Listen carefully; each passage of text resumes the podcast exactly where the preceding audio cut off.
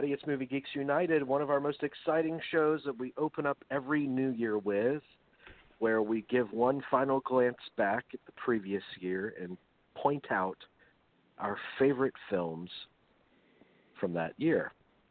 Uh, what's unique about this year is I am not participating.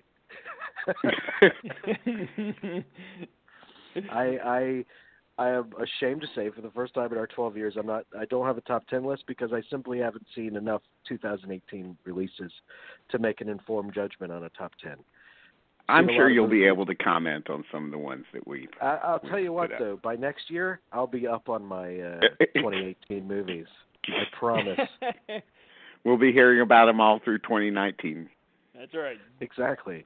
So we're all in agreement. I, I think we're all in agreement that uh, at least for the two of you who have actually seen movies that came out this year, last year, we're all in agreement that 2018 was a very good year for movies, uh, for the most part. Correct?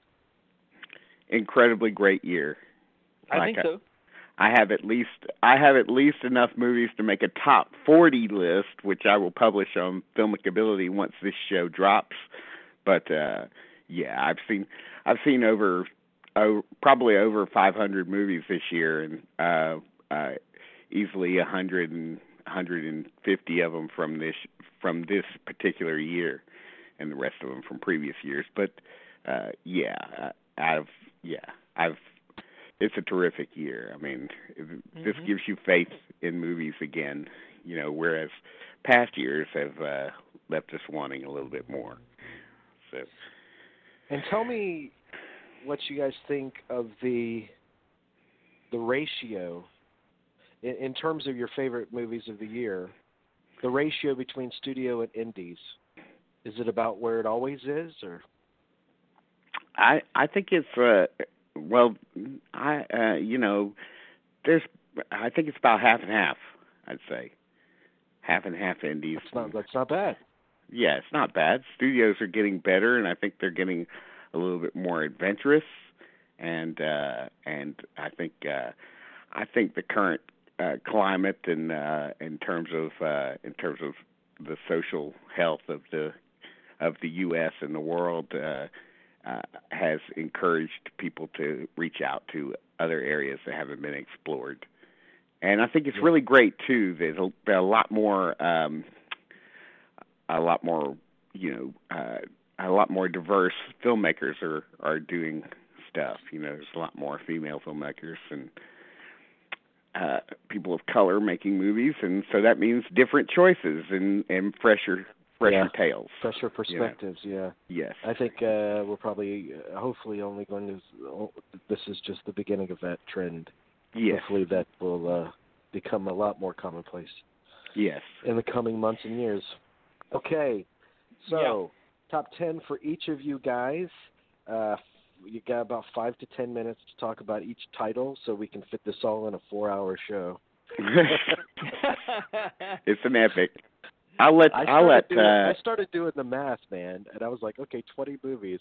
They talk about each one for ten minutes. That's like two hundred minutes. So, yeah. Oh, but, okay. So, do we I, want Adam to start I'll off let with? Adam go. Yes. Well, okay. I'm not going to Number go that ten, long. Adam. Okay, well I'm, I won't go that long on each one of mine, but but I, oh, I that's do what I heard start... about you. no staying power. Uh, yeah, there you go. Uh, I do want to start out though by saying that my top, my favorite, all my favorite movie of the entire year was a film from 2017 that we didn't get to see in time for the last show. I have a and, 2017 title in my top yeah. 10.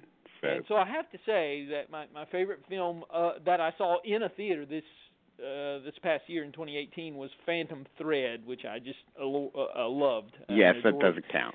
Yes. And uh, I know it doesn't count, but I couldn't yeah. talk about it last year because I hadn't seen it. So it's in that gray area, and so I, I just had to. If that say if it that had come out in 2018, 2018, it would still be your favorite film, if if it came out in this this past year too, right? Oh yeah, oh yeah, yeah. Okay. That would be my favorite. Well, since it's, that's a in that masterpiece. Yeah, it is, and it's in that gray area, and it was the only movie I saw twice in the theater this past year. But Mhm. anyway, I I digress. So anyway, moving You- on to my legitimate. That uh, that should be the your uh your uh autobiographical uh subtitle, you know, I digress. I hear that. I hear that in every every every Yeah. show. Yeah, the title, the title of uh, my the title of my autobiography is just this look infected. That's that's what uh, I'm going with. Mine will be original cynic. Yeah. All right, Adam. You're number ten. Yep, my ten, my number ten is I, I. There's always a curveball in there, and so I guess this would be the obligatory curveball, and Mhm. it would be uh, Jane Fonda in five acts, which was released theatrically in New York and uh, L.A., but uh, made its debut on HBO, I think, in September. Uh, I thought I knew all there was to know about Jane Fonda. I mean, I've read the books, I've seen, you know, the interviews, and like we all have, and it's like, eh, there's not much to that I don't know. Well, this movie taught me that there's a lot I didn't know, and um, I just found it to be an incredibly moving portrait of, uh, and very unflinchingly honest portrait of Jane Yeah. Fonda, and uh, very extremely well made. Um, there's lots of great archival footage, but um, you know, you just got a real sense of her in a way that I had not before, and uh, and and it's. I thought the second half of it was even though it's a strong first half, but but it just gets better as it goes on and on and on, and it's just um, I just thought it was terrific, and so I, I guess out of the ones in my top ten, that would be probably the biggest surprise for most people. I'm sure it probably won't make a lot of lists, but I just I really really enjoyed Jane Fonda in five acts. Jane Fonda. One of Hollywood's most exciting new stars. There's a lot of uh, hostility towards you. Would you have done anything differently? This is the beginning of my last act. In order to know how to go forward, I'm gonna have to know where I've been. Uh, you know, outside of "Won't You Be My Neighbor," it was the most moving portrait kind of documentary that I saw last year. Because she, ha- and it's good that it's in five acts because her understanding, the lessons that she's learned are cumulative, and so it they increase over the years, and and and, you know, I I love the fact that it's it's not only her story which is uh, filled with all personal anecdotes about relationships with family and how you learn from them, how you move on from bad relationships, and you know her life lessons. But it's also in some ways a story of America because she Mhm. was in, embedded in American politics in a very controversial way for most of her life. Um, the one, the one problem I have with this movie, and I don't know if it's a fair problem because I think Jane Fonda pretty much dictated the structure of the movie. Mm. But I was surprised that such an independent woman was defining the stages of her life by the men she was with. Man, she was with, yeah. Mhm. That's true. That's true. And I was like, that's just so odd. But Yeah. Yeah. I'm sure that she wanted to take that approach. Mhm. Well, she was with a lot of, uh, you know, had serious relationships with a lot of uh, very powerful men, so uh, that um, that uh, changed her life. I mean, uh, you know, political act- activists and and big businessmen and so forth. So, uh, yeah, I could totally understand that, and um, yeah, it, it would be interesting to see this. I have not seen it, so I I will take a look at it. Yeah, highly recommend. It's it. very and I thought her her reunion with uh, Ted Turner at the end of the movie is uh, really. Oh, I would I would like Uh, to that's see very that. moving. Yes, very. I, I. I I was surprised how emotional I got that, uh, Mm. Oh, towards too. the end of that movie. You Mm. know, Yeah. It's. Well, they're Okay, they're good. they were a great couple. So Mhm. yes. Yeah. Okay. Uh, um, their my relationship was color colorized. And, uh, you know, it was fine. it was, wasn't as good as the black and white version, but okay, Adam. Oh, okay, Dean. I'm sorry. I'm sorry. Yeah, yeah. Um, my top ten uh, is probably uh, my my tenth listing my top ten is probably the best horror movie that I've seen since, uh, and I'm a huge fan of this one. Uh, Rob Zombie's uh, uh, Lords of Salem, uh, which was uh, you know released in the early 2000s, and um, so it's been a little while since I've really liked a horror movie this much. And I really think that this movie would be great on a double bill with uh, with Lords of Salem, and that's uh, Hereditary, Ari Aster's uh, um debut feature. he's been making movies since 2011, making shorts and so forth. But this is his uh, debut feature, and what a debut, man! Uh, I've always said that horror movies are best when they're cloaked in darkness and silence, because uh, those are scary. So uh, uh, I uh, loved this movie. The first time I watched it, I didn't because I was distracted. But uh, seeing it again at home in the darkness was really, I thought it was a very terrifying film. Uh, it's a, you know, it's a, it's a normal life. Uh, well, sort of an abnormal life. Uh, uh, eating up its uh, lead character, of course, played by Toni Collette, and um, and uh, comes to a surprising conclusion. One of the best endings in, in, in for a movie in a long time, and uh, uh, especially a horror film.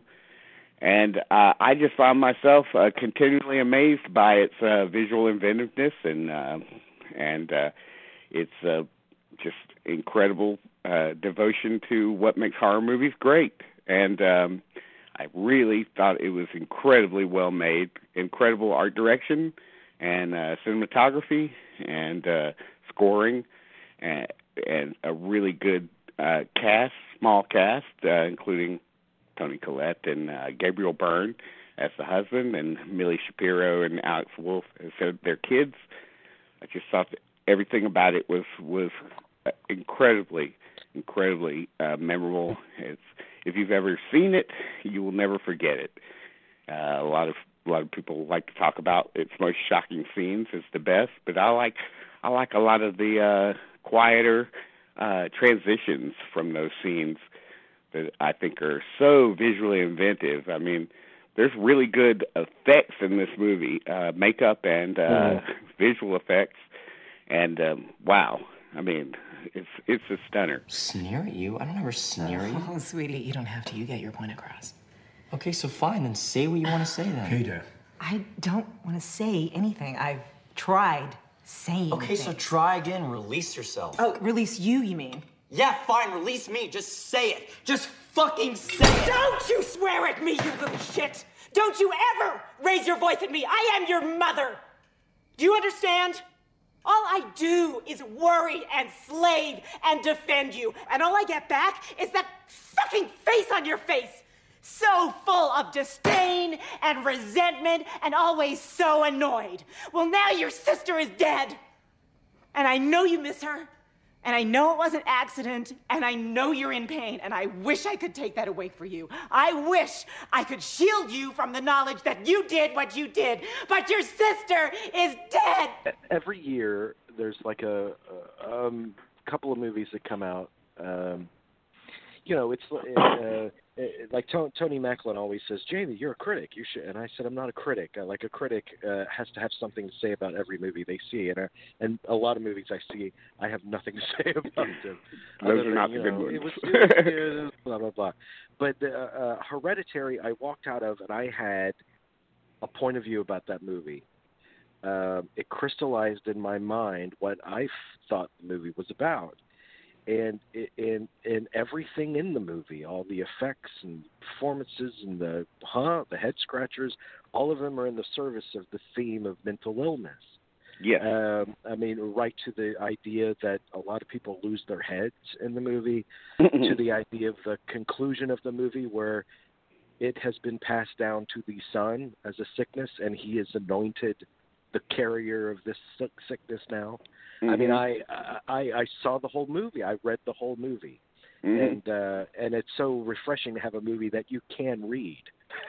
yeah, in a way, it was sort of like a novel on film. It had a very novelistic uh, approach to its uh, to its setting and characters, and uh, which was different for a horror film. And uh, I just uh, I just felt that it was uh, incredibly smart and I've seen yeah. it now three times. and uh, you know, it's on it's on Prime right now.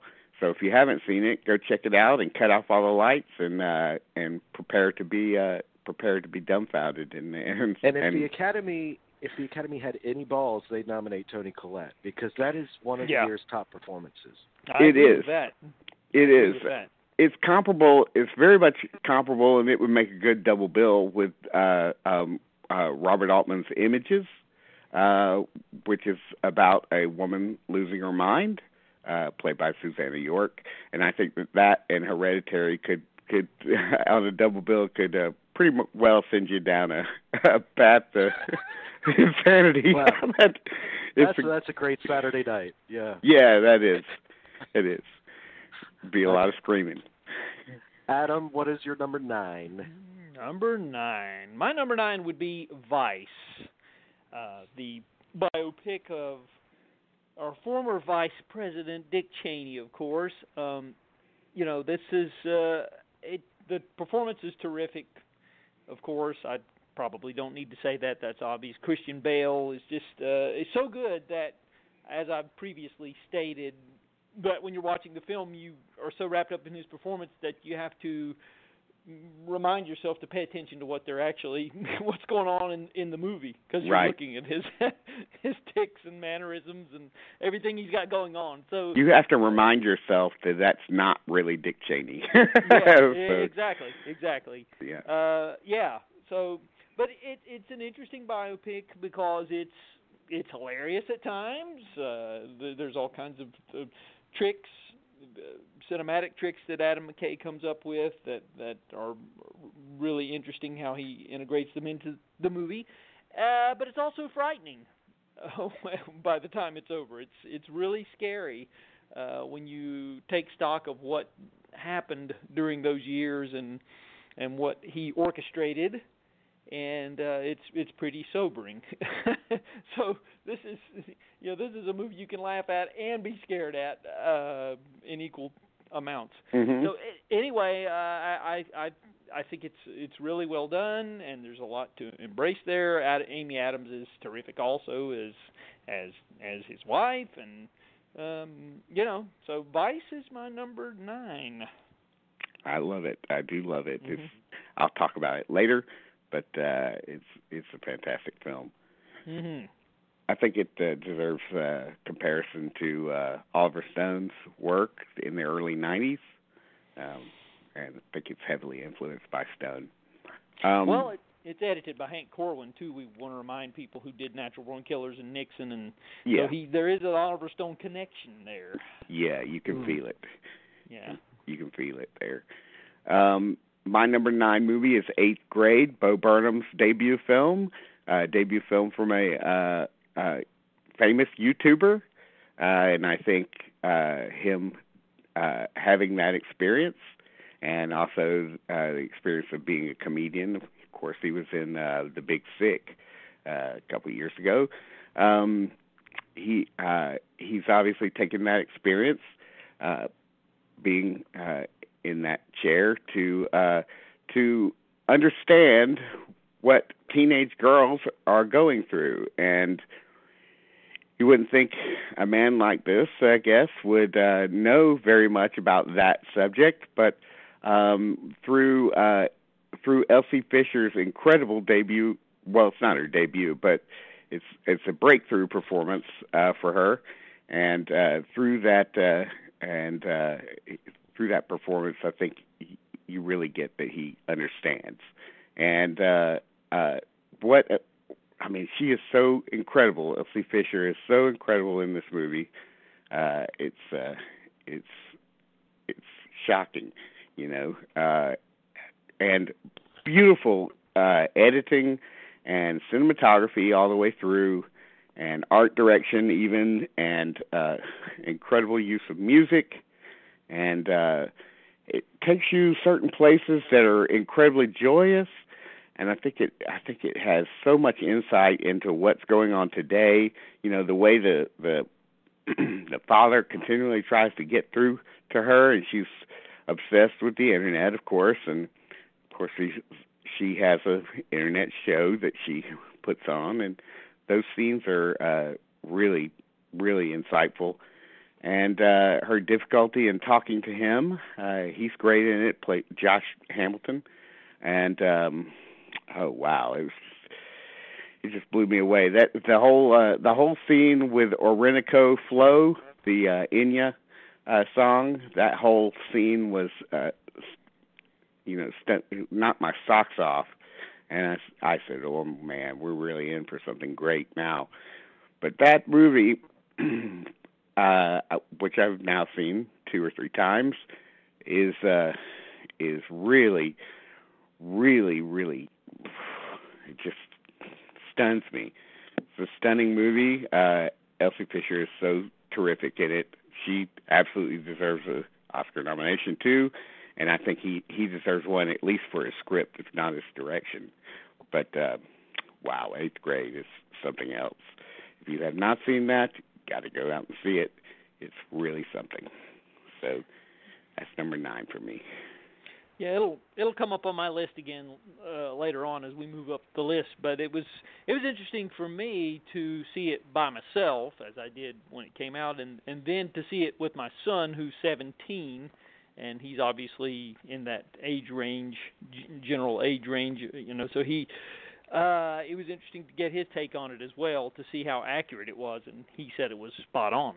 Um, Mm-hmm. that was just absolutely. He said he got all the details right, and and that he he dotted all the i's and crossed all the t's. So so it was interesting to see it from his perspective as well as Mhm. from my own. So um I don't know. yeah. It's uh, it's been it's been so long since I've been a teenage girl, so I I don't know. Things have changed. they Yeah, sure yeah. have. Yeah. yeah. So anyway, All right, Adam. Good number deal. eight for for me. Number eight uh, is uh, Green Book. Now I'll go into this and say that uh, there's not much subtlety in this film. We've talked about it before. It's it's kind of a um, somewhat of a um, rehash of the same basic story thread that we've seen in Driving Miss Daisy.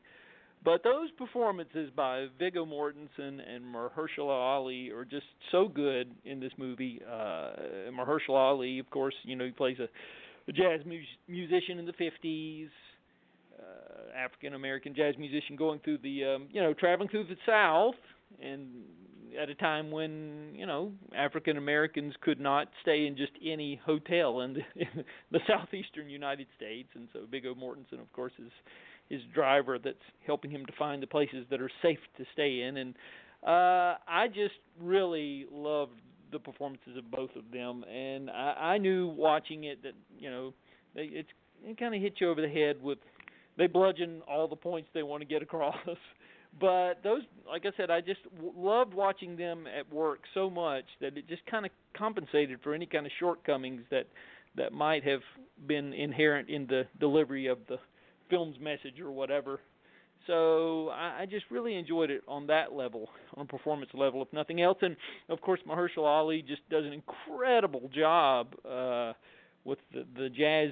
You know, his, his uh, miming. to play the piano. Yeah, exactly. Yeah, I thought he was really playing it, and Yeah, uh yeah. and uh that was just you know sometimes what they do this trick where they they just don't show the hands or anything, Yeah, and uh yes. And when you're seeing him actually you know behind the piano, you think, man, he can play the piano really well. So it was it was really brilliant, and um It- Yes, absolutely. And so I, I on that level, if nothing else, I, I I certainly enjoyed it, and um, you know, so Well, that's my number eight, Green Book. You know, there, there is a pleasure in seeing a formula film, which I, uh, I guess Green Book is. It's a movie that goes by a certain formula that we're all familiar Mhm. with. But there's a pleasure in seeing that kind of film done extremely well. And Mhm. you know, we've had Mhm. we've had examples of this throughout the history of our show, where we've talked about, you know, there's nothing particularly surprising about the movie, but the performances and seeing the interaction between two performers is what makes it so special. mhm. And I, I would assume Green Book is probably like that. I mean, a movie for me, like, you know, I don't think the movie Something's Gotta Give is very good, but I think Diane Keaton and Jack Nicholson interacting for two hours is magical. that makes it worth it. Yes, yeah, oh yeah, yeah, for know. sure. absolutely. For sure. Uh eight uh this this movie didn't make my uh I didn't make my top 20, but it, it's definitely in the 30s or so and uh I uh you know, it's so surprising it coming from Peter Farrelly and uh, yeah. his faith on these new uh, screenwriters who were, uh, I think, related. Uh, at least a couple of them were related to the guy that uh, you know, Tony Fish or uh, whatever his name was, that was uh, uh, portrayed in the movie, uh, who was a cast member on The Sopranos uh, for a while. Um, uh, I just uh, I think their uh, connection to uh, to the real person, I think, made their uh, their script really pop, and uh, I think that uh, worked in favor for the performers. Mahershala Ali is the reason to watch the movie. I think uh, more moreover than uh, than Viggo Mortensen, who's very good in it, but it's a little bit of a cliched performance for me. Uh, a little bit too. Uh, he, I think he went back to the Sopranos rule book a little bit too much, but uh, but I I love Marshall Ali in it. He's just so he's so uh, moving in that role, uh, and uh, and um, uh, Linda Cardellini as the wife, uh, and uh, all the supporting performances and all of the period detail and the music in it is perfect. And um, you know, there's. So let me ask you this: Do you guys think it's its stock as a Best Picture nominee has risen? Mm. Mm, that's a good It's question. it's hard to say. There's so many good movies out there that uh, it's hard to say. But I think that it's it's built for uh, Oscar consideration, so it probably will make it in because it is Yeah. really it is really well made and well cast and everything. So Because in terms of the audience movies, it seems to be between Green Green Book and The Star Is Born. And Yeah. for whatever reason, I don't put much stock in the Globes, but there does seem to be a feeling that Green Book is edging a little bit. Mm-hmm. mm, yeah, maybe I'm not sure how it's doing at the box office, uh, but it's picking up a little bit more as it as it adds uh, cities and so forth. So Yeah. as it goes a little wider. But I And- think uh, audiences are going to love it. You know. Oh, they do. Yeah, yeah. May I've talked to a lot of mainstream people, audience people that are in my universe, and they all responded heavily, very strongly. People who don't even like movies, they Mhm. they generally, as a general rule, uh, they really respond strongly to it. So yeah, yeah, it's got mainstream appeal. I think. Yeah. All right, Dino, what are what are we on? Number eight? You're number 8 We're on number eight, and number eight is has been sweeping the critics awards and so forth. So uh, I will mention uh, the movie from Mexico and Alfonso Cuarón. Uh, number eight for me is Roma.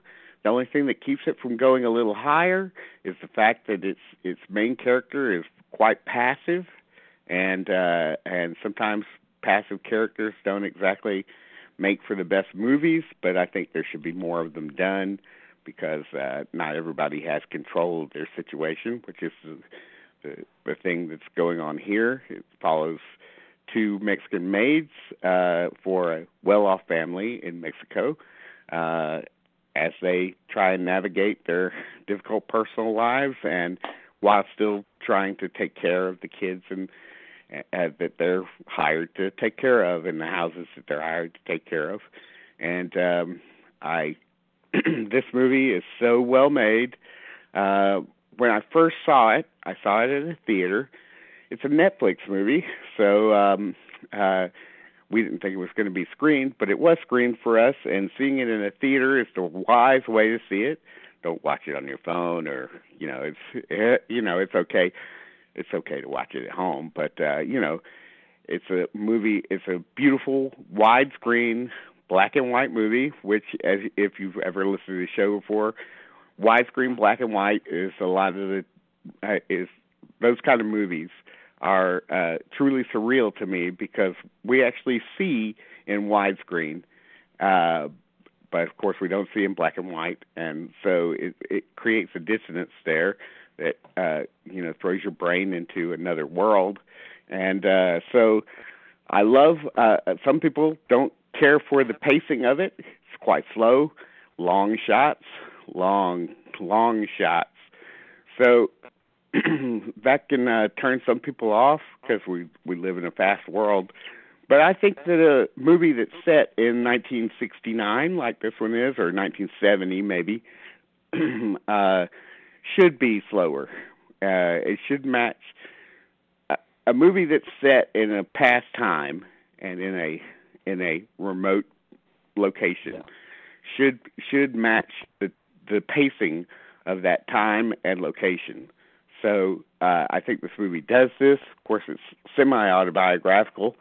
Um, I think it's the story of Alfonso Cuarón's own uh, house housemaid uh, housemaids uh, as he was growing up.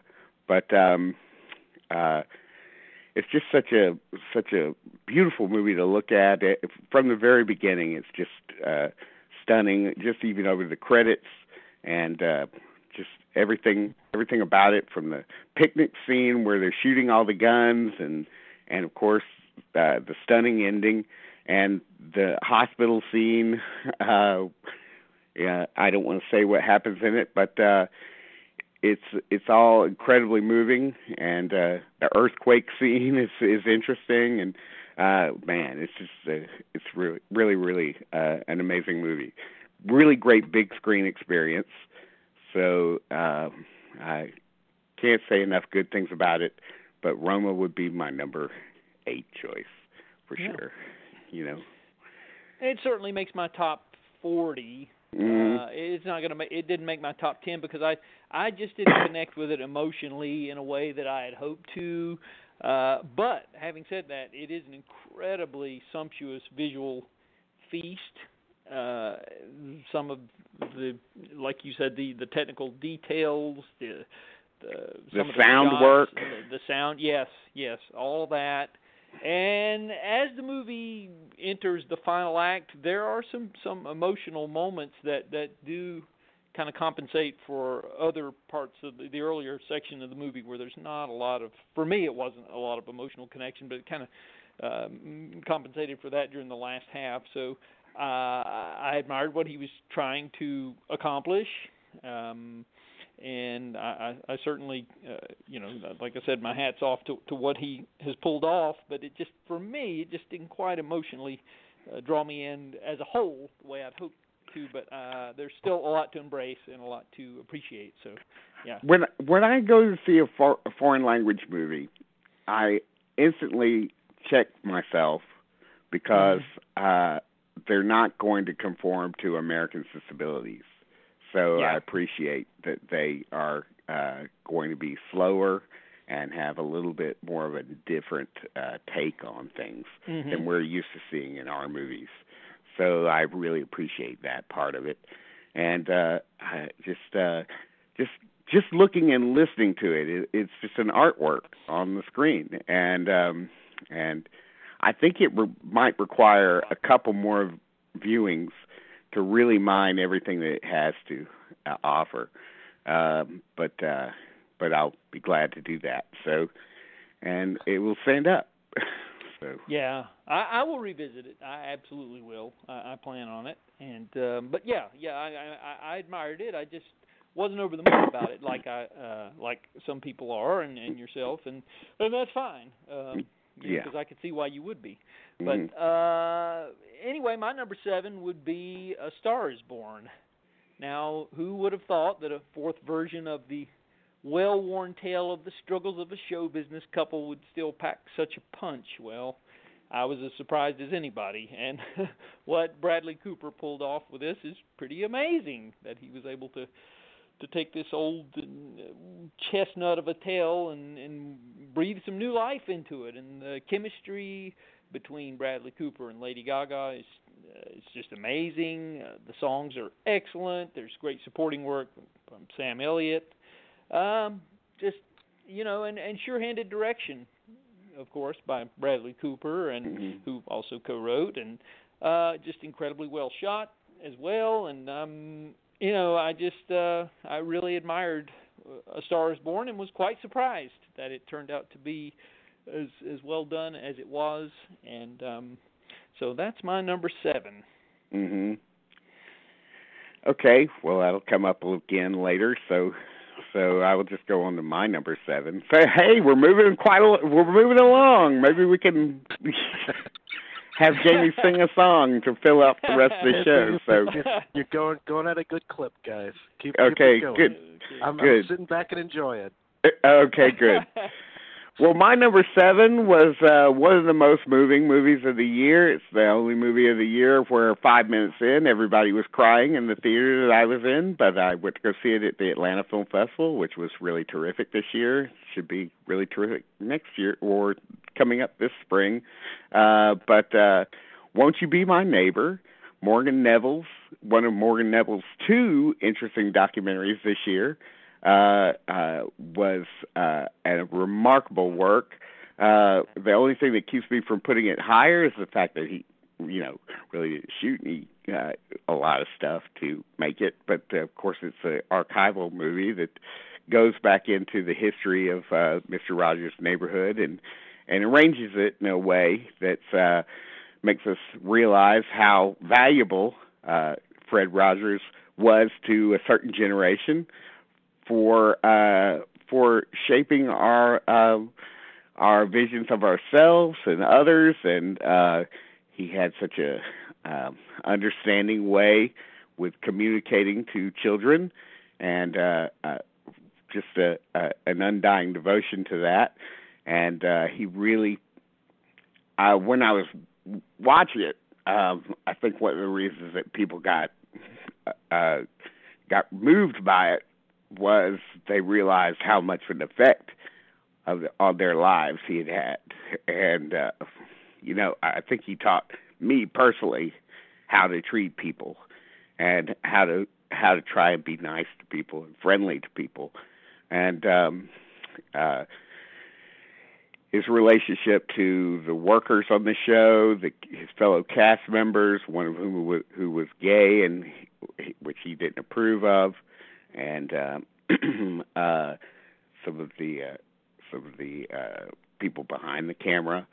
I think all of that stuff, and of course the children, which uh, any scene with kids in it is just uh, incredibly moving. And his explanation to to Congress about how why he thinks it's important to fund uh, the children's the television workshop and everything for PBS all that stuff was uh, just great, and I'm, uh, it's made me really interested in seeing the upcoming film version of his, uh, you know, the narrative film version of his life, in which uh, Tom Hanks will be playing him. Uh, I would prefer somebody like uh, uh, uh, David, uh, what's his name, David Strathairn to play him. But uh, Tom Hanks is good, and uh, I um boy, that movie that movie just devastated me emotionally. It still does. So um me too. Yeah. You know, and I did I didn't grow up with Mr. Rogers and and I don't think I've sobbed uh so much in a movie in a in a while. Um yeah. and then you it it takes on another resonance too based on Mm-hmm. current events that took place after the movie came out because hmm that that mosque that that had the mass shooting Yes. um, a few months back. That that was literally in Mr. Rogers' neighborhood. It was Mhm. right near his house, Yeah. uh, and so you you couldn't get a more stark contrast between the i the ideal that Mr. Rogers epitomized hmm and how far astray from that we've gone. We had a director that once said to me, You take all of the elements that make good television and do the exact opposite. You have Mr. Rogers' Neighborhood. Low production values, simple set, unlikely star. Yet, it worked. Because he was saying something really important. And you know what's really interesting is to go back and and to watch the film and realize that it that that show came out during one of the most tumultuous times Yeah. that the Yeah. the uh that the country has ever uh, seen in the 1960s.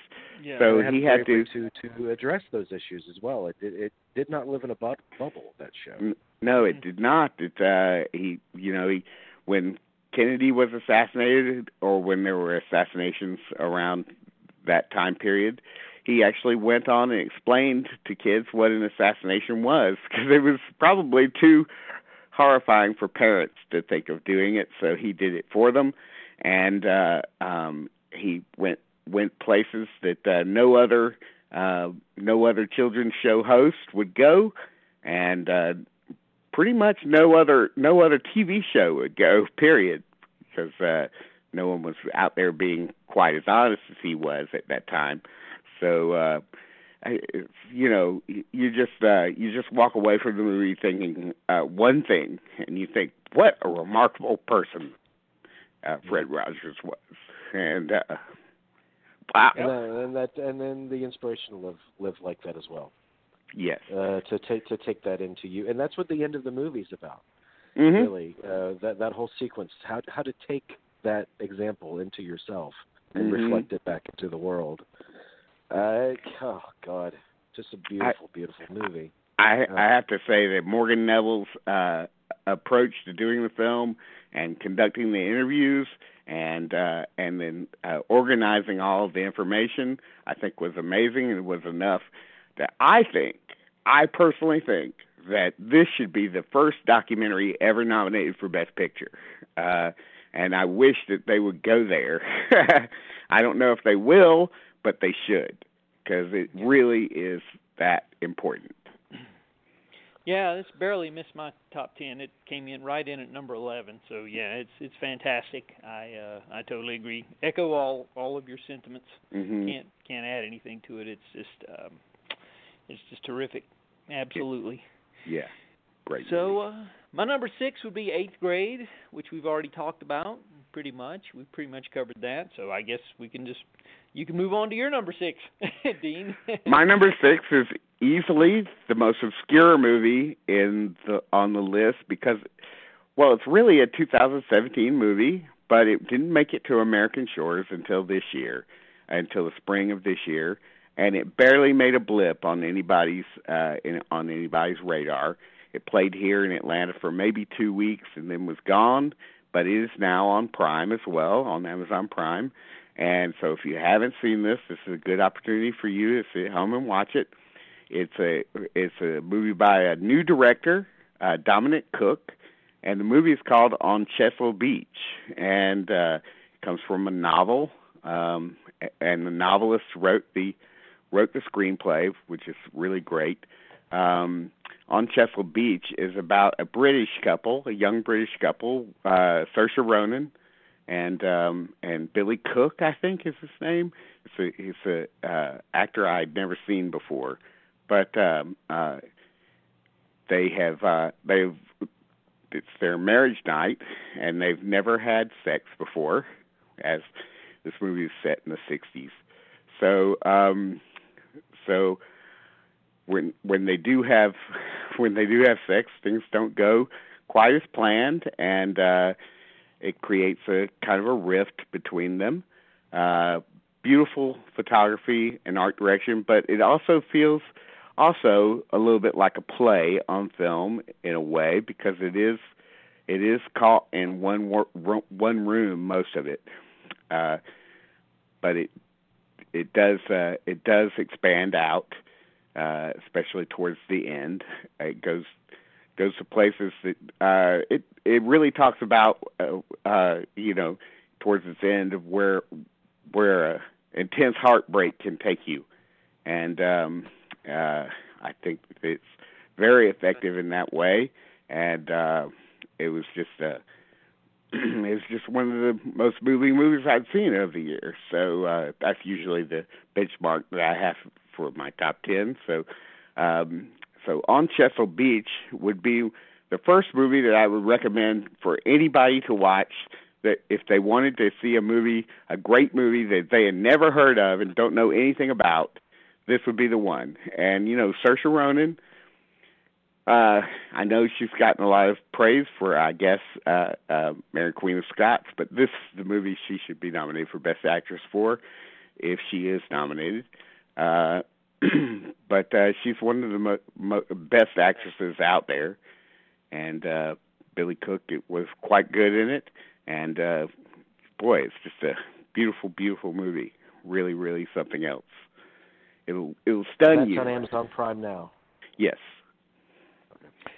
Yeah, I still haven't had a chance to catch up to that, so I can't really say anything about it. Uh, but I I do want to, and it it is definitely on my to do list. Mhm. I will be doing that soon.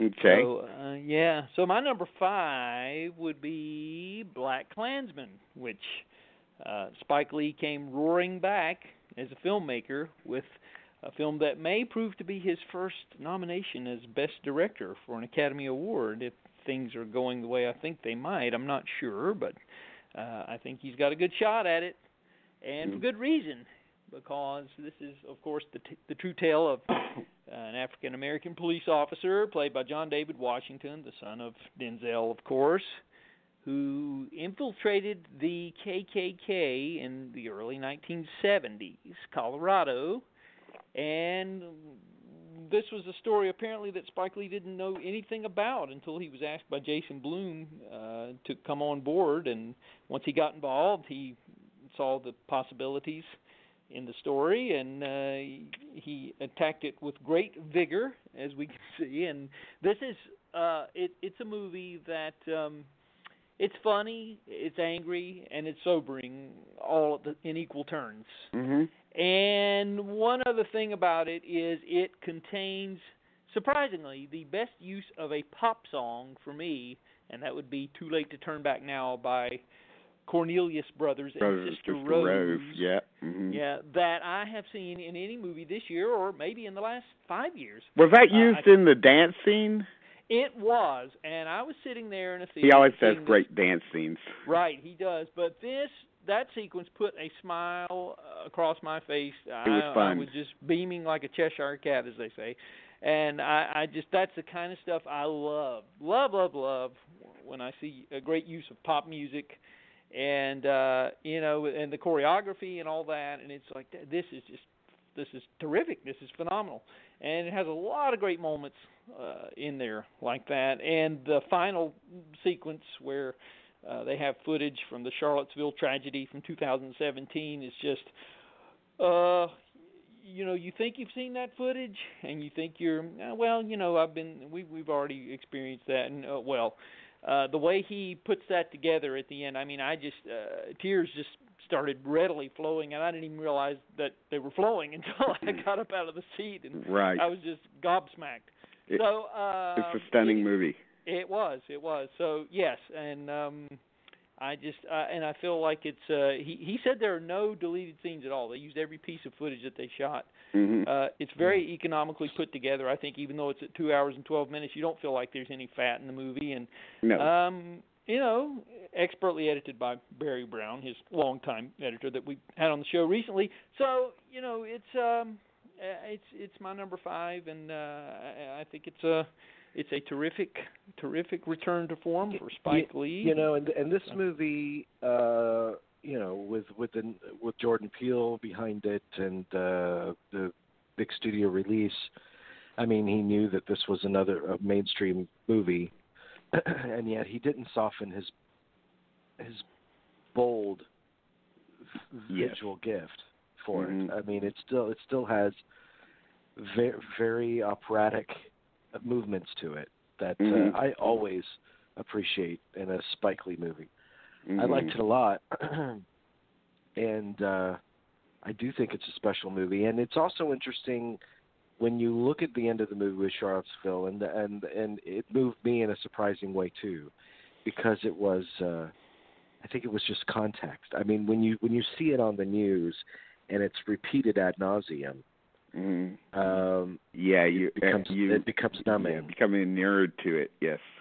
Yeah, but when you see like a two-hour trip that you're fully invested in, and it, it crescendos in that footage, Mhm. it, it places it in a heartbreaking context, and also it there's another layer of poetry to it when you consider that it's a bookend to Malcolm X.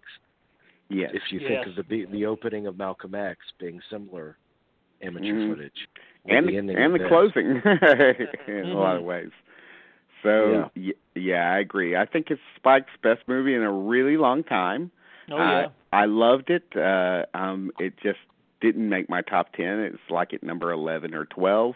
and um, I, I do I do love it, and uh, that's how what a rich movie year is this year is because a movie like that just didn't make my top ten because I just couldn't couldn't find room for it. But it is way, brilliant. It it does show how uh, how pro- promotion can help you with award season because Mhm. Spike Lee has been has been working the circuit uh, for this As he movie. should. He should. And be. I think it's I think it's helped. I think it's helped Mhm. his chances big time. hmm Yeah, I think it should be. I think people are always interested in what he has to say, and he, uh, you know, I've met Spike, and he's uh, he's he was extremely nice to me and respected the fact that I knew a lot about the making of his first movie. So, uh, you know, he, uh, I think I think he just wants to get out there and people to hear what he has to say, and uh, when he does it like he does in in BlacKkKlansman, uh, he it's effective, you know. Maybe not in something like Girl Eight or whatever, but uh in in this one he's way, way in top form for his uh it's one of his best movies ever. So um, you know, right up there with Do the Right Thing, I think. Uh and um just uh just kind of a masterpiece, really. Yeah, absolutely. Yeah. Well, for me, uh, number five is uh, a movie that came out of nowhere again, uh, but it is done by a, a person that I've met and and have admired for a little while. It's uh, Debra Granik's "Leave No Trace," which tells the story of a, a, a Vietnam uh, or a Iraq War veteran uh, who's living with his daughter in the middle of uh, in the middle of a national park and uh, li- living off the grid. And uh, the mother was long ago killed in a, a car accident, and um, uh, it has uh, has Ben Foster as the uh, as the father, and a really amazing performance, which is really a lead performance, but I have a feeling in award season this will be considered a supporting performance. But uh, Thomasin Harcourt McKenzie plays the daughter, and she is so great in it. Uh, I had to say, I had to put her uh, at the top of my list of breakthrough performances for the year because I just think she was she was just devastating in it. I mean, her uh, her character is almost unable to uh, reach out to people anymore because she's lived in such strange isolation, living with her father and taking care of her, and taking care of him, and um, that uh, uh, when she gets a taste of normal living, living inside a house and uh, having contact with a variety of people, she decides that she's uh, th- this kind of uh, off the grid living is not for her, and uh, she has to sadly watch as uh, her father uh, decides he can't uh, he can't make the change. And um, uh, boy, this movie. this movie is uh, just so great. Uh, another movie from this year that I've watched numerous times. It too is on Prime, so this that's one of the reasons. And um, just incredible photography. You you uh, you know they're shooting out in in nature most of it, and um, and when we go into houses and so forth, uh, it's uh, you can you can feel uh, both of the main characters uh, kind of uh, feeling of uh, claustrophobia and so forth. Uh, whereas you know when they're outside, uh, there's lush greens and blues, and uh, the life is a little bit more colorful out there, and uh, their connection to some of the p- other people who live that way uh, is also incredibly moving to me. This is really a movie about how the poor live, and um, and a lot of uh, uh, the poor and damaged live, and uh, that that's a good way of uh, describing a lot of Debra Granik's work. You know, she did Winter's Bone, and uh, and so forth, and uh, and a great movie called Stray Dog, uh, documentary, um, which is what I met her in connection with. But she's uh she's got a real finger in the pulse of this this world and uh uh I think she's one of the best filmmakers out out there and it's probably the movie uh Next to Chesapeake Beach is probably the movie that fewest people have seen, you know, in in my top 10, but uh uh you know, it's out there and go and check it out and prepare to prepare to be moved because it is really something else. It's a beautiful film visually. It's got great nature photography by Michael McDonough, and uh, wow, it's just it's really something else. And it is showing up on quite a few top ten lists that I've seen, uh, Mm-hmm. which is encouraging. Uh, I, I think it's definitely getting a little more play than on Ches- Chesapeake Beach. hmm Uh, so I think I think a, a lot of people that have seen it are mightily impressed by it. Adam, have you seen it yet? No, that was the one blind spot of all the awards contenders. That's the one that I just never got to, and I was thinking I might actually get it knocked out this afternoon. It just didn't. It just didn't happen. Uh, but I, I it is. I have a, a stack of things that I never got to, and that is absolutely at the top. So. Uh, By the way, yeah. just just as an aside, uh, have either one of you guys seen that Escape at Dannemora show? Not yet. I, I I'm not watching any television. Heard about You, it. if you're if you're talking about breakthrough performances, there is an actor in that.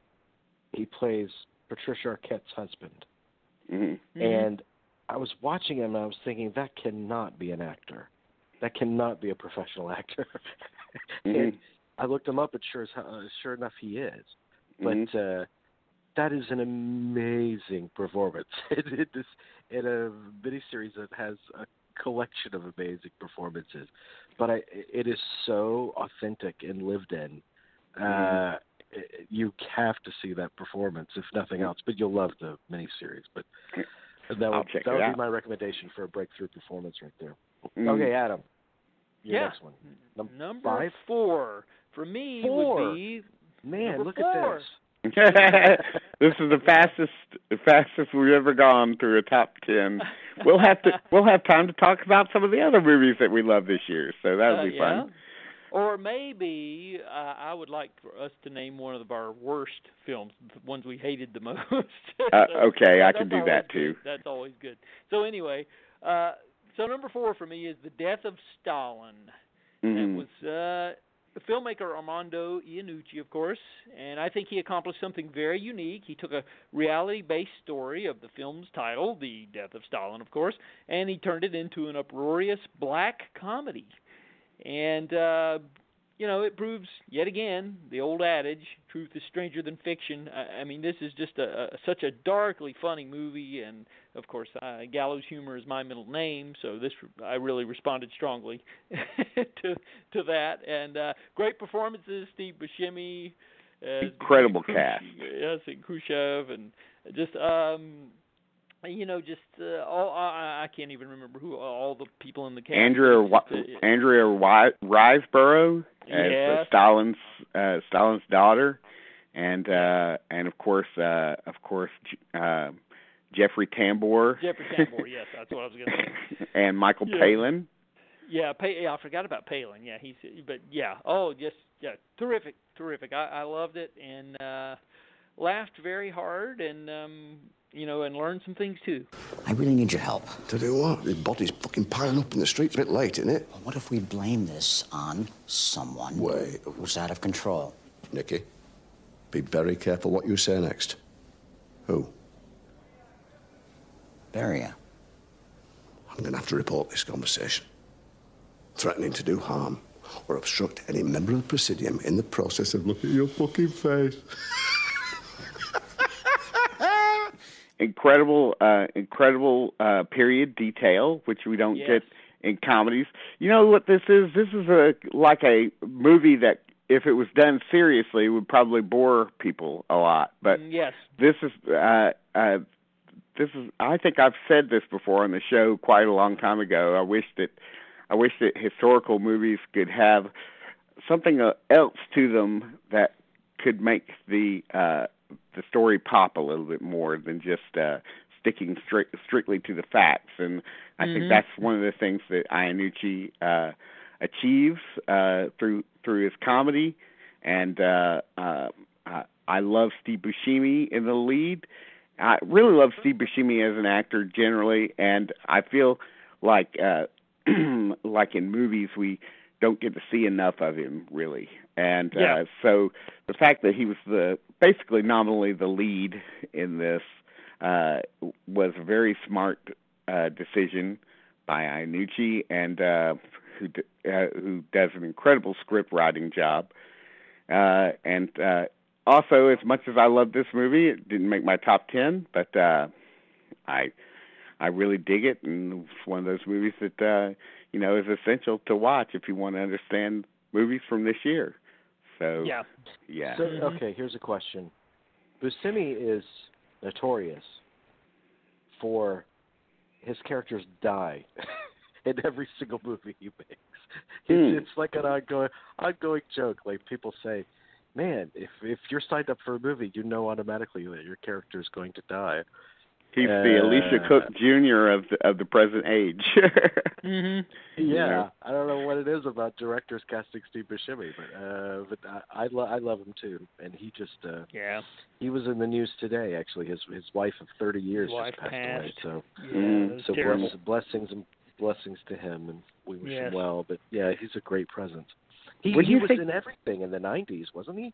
He, he Oh, was yeah. all over the place, and uh, and uh, you know after after Boardwalk Empire, uh, which I guess he took took some time off, which he deserved, and um, and now uh, should be coming back. Uh, he Yeah. was also in he was also in a couple of other movies this year. This is the movie uh, by him that uh, that uh, with him in, that I have loved most since uh, his uh, directorial debut with Trees Lounge Mhm. uh, which is which is also a, another movie I would recommend everybody watch. But Yeah. uh, he is He's he's superb.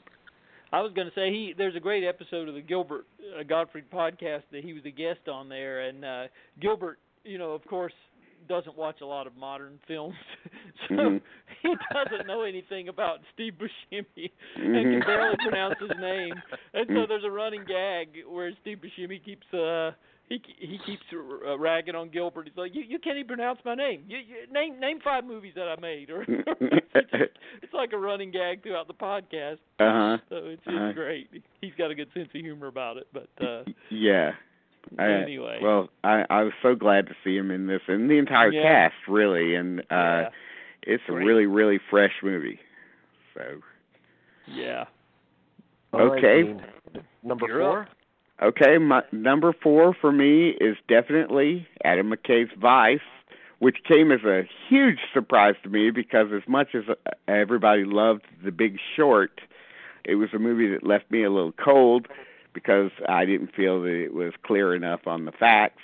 Uh, and uh, uh, I mean, not that it's factually uh, untrue, just uh, I didn't feel like it communicated the facts well enough. And uh, so I went into Vice thinking this is going to be another sort of like jumbled up clusterfuck. And um, uh, for me, Vice uh, worked perfectly. Um, uh, it, it's it's uh, you know even beyond its editing, um, it's uh, very much like a lower key Oliver Stone film, and it brings in the humor in surprisingly uh, surprisingly dire ways, and um, the performances by everybody in it. Uh, and it has a, an amazing cast, which includes Steve Carell and uh, Tyler Perry and and so many people, and uh, Amy Adams, of course. Oh man, this movie is so funny and so, but you feel bad for laughing, so it's absolutely a black comedy. Yeah. Uh, but uh, it's so visually interesting when it could have been stodgy, and um, uh, and you never know where it's going to be. It's it's the only movie of the, movie of the year in which there's closing credits that pop up in the middle of the movie. I was like, what? What's happening Mhm. here? This is nuts. Okay, and uh, you just never know what it's going to do next. And uh, of course, it, it dramatizes one of the I think one of the worst things that's ever happened to this country. Uh, and um, it does so without being too uh, downbeat about it. it says we'll get through this, but it's fine. But um, wow, it's just a. I feel like it's a movie that I could watch again and again because it's got so much detail to it, and uh, boy, it's a it's a it's a really terrific movie. I want you to be my VP. You're the solution to my problem. I'm CEO of a large company. I have been uh, Secretary of Defense. I have been Chief of Staff. Uh, the Vice Presidency is mostly a uh, symbolic job. Right, right. I can see how that wouldn't be uh, enticing to you. However, the Vice Presidency is also defined by the President. And if we were to come to a uh, different understanding. Uh huh. Go on. I'm listening. I sense that uh, you're a kinetic leader. You make decisions based on instinct. I am. Mm. People always said that. Yeah, yeah. Very different. Very different from uh, from your father in that regard. Now, maybe I can uh, handle some of the more mundane jobs, overseeing uh, bureaucracy, managing military, uh, energy, uh, foreign policy.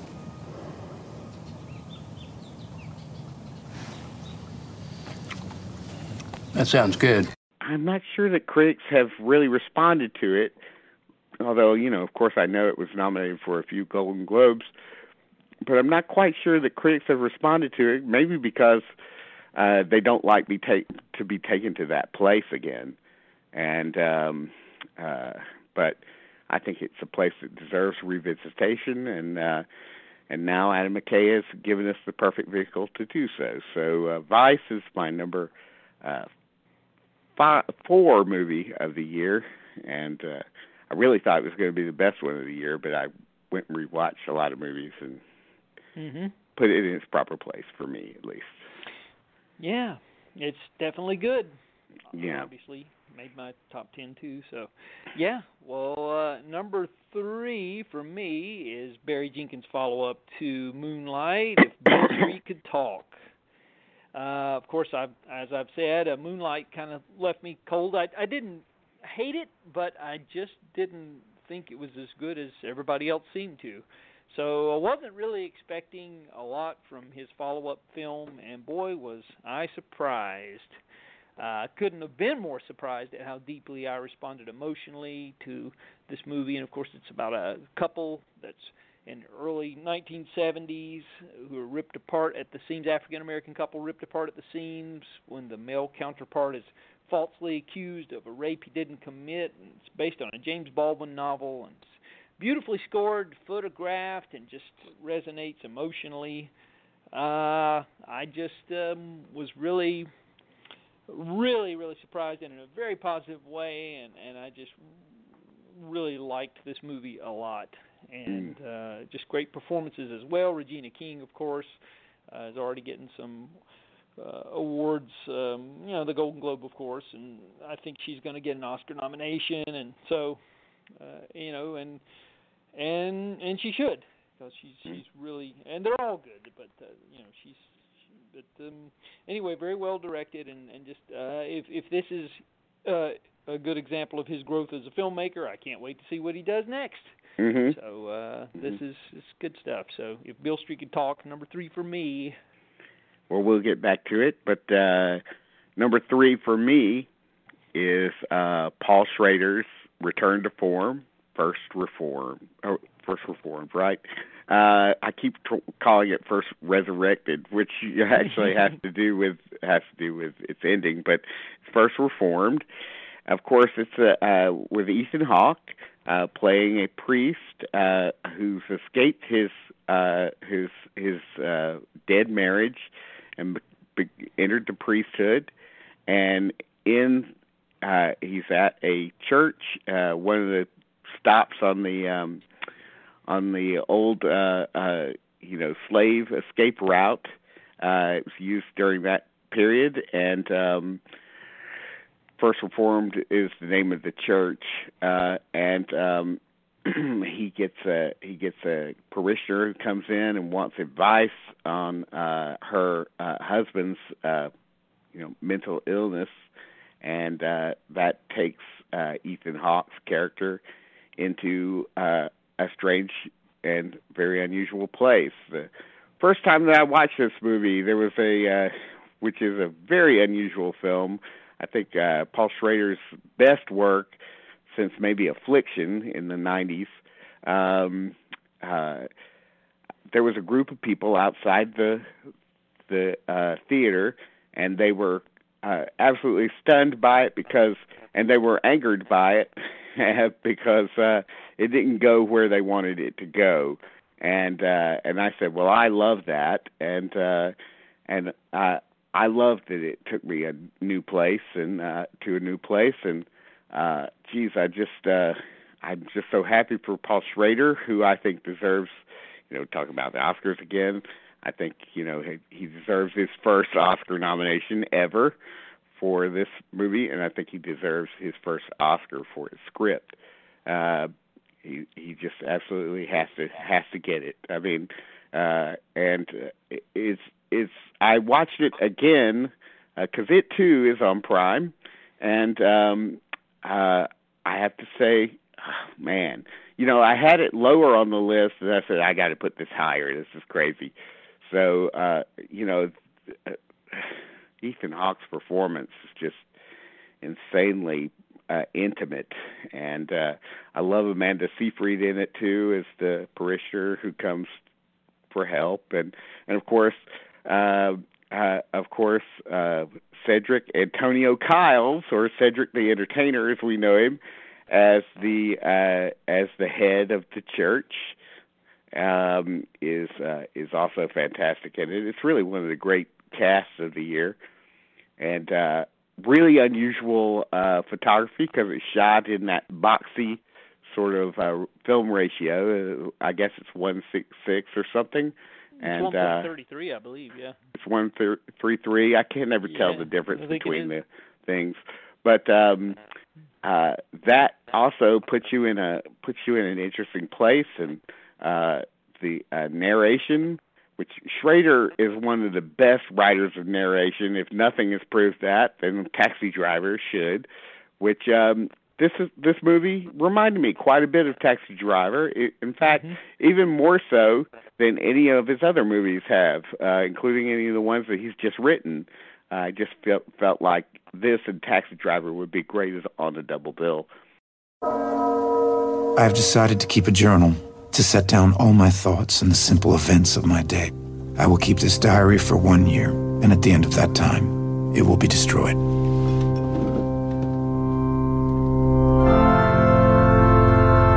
Encouraged my son to enlist. It was a family tradition. Six months later, he was dead in Iraq. I was lost. My son's the reading of the Lord. Praise be God. So, how are you? Oh, I'm fine. No, really. It's been a while since we've talked. Even a pastor needs a pastor. Did you see the doctor? You need someone to take care of you. I want you to be happy. I know that nothing can change, and I know there is no hope. Reverend Toller? Yes, Mary. You must come over. You must come over now. This movie is probably throughout his career is the best crystallization of who Paul Schrader is and what formed him. Um, I agree. It, because you watch, uh, you know, it, uh, Diary of a Country Pre, like all all of the all of the foreign films that mo- most informed him yes. are in here, mm-hmm. And yeah. and and Taxi Driver, his his opus in, in mm-hmm. his career, the thing that will be the first title listed on his obituary will be Taxi Driver. Mm-hmm. Um, so and and it's a, for those that haven't seen it, fast forward this podcast another 30 seconds because I don't want to ruin it for you. But the conclusion of the film, I just read an interview with Paul Schrader, and they were talking about the, the ending of the film. Mm-hmm. And he shot it in a way to be open ended. Mm-hmm. And he feels that the movie is pessimistic. And most people who see the movie, audience-wise, think it's optimistic.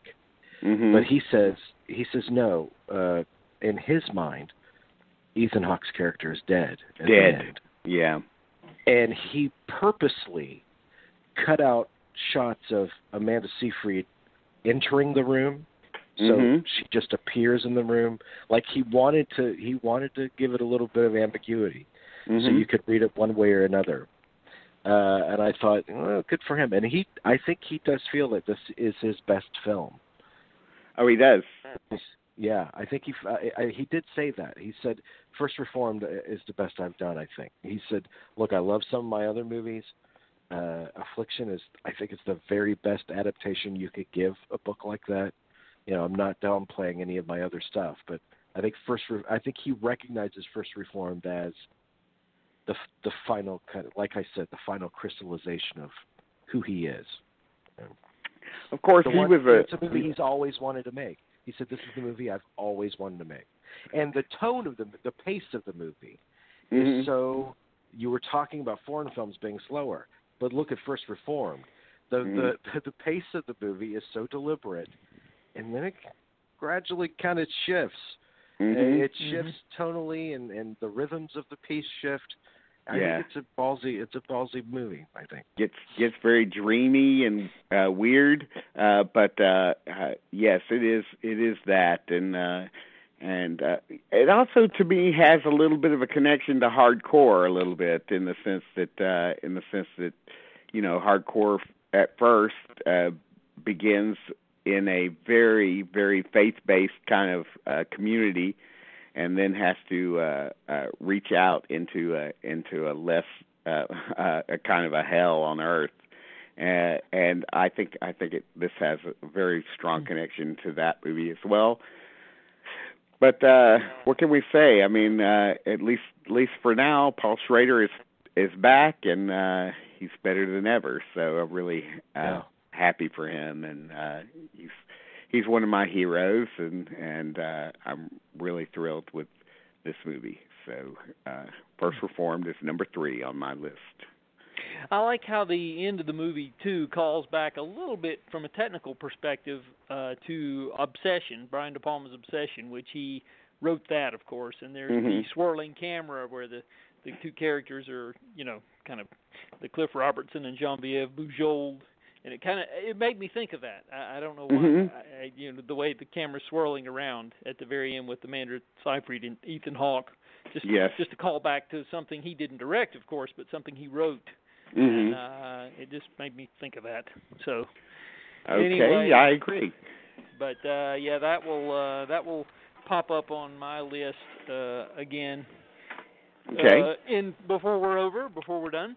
So number two for me would be the hate you give, and uh, for me, if any movie in 2018 deserved accolades that it never received, well, this is the one because it's just not in the conversation. Nobody's talking about it. I think it's going to be ignored, and it's an emotionally jarring portrait of a teen, an African American teen who's torn between two different compartments in her life, and she must make a choice when she becomes the only witness to her childhood friend's murder at the hands of the police. And the fact that the film screenwriter Audrey Wells died the day before the film made its debut after she spent years trying to get it made makes it a little bit more uh, heartbreaking to me that it's not getting the attention it deserves. So, uh, just uh, in, in great performances here. Um, I'm drawing a blank. Amanda. Stenberg. That's it, Amanda Stenberg. Yeah, that's it. Uh, incredible. Uh, Yeah. I think maybe a debut performance, I believe. Uh, I'm not sure. But, But, uh, anyway, re- regardless, uh, it, it's just extremely well made, uh, well directed by George Tillman Jr. And um, so, The Hate You Give is my number two for But- the year.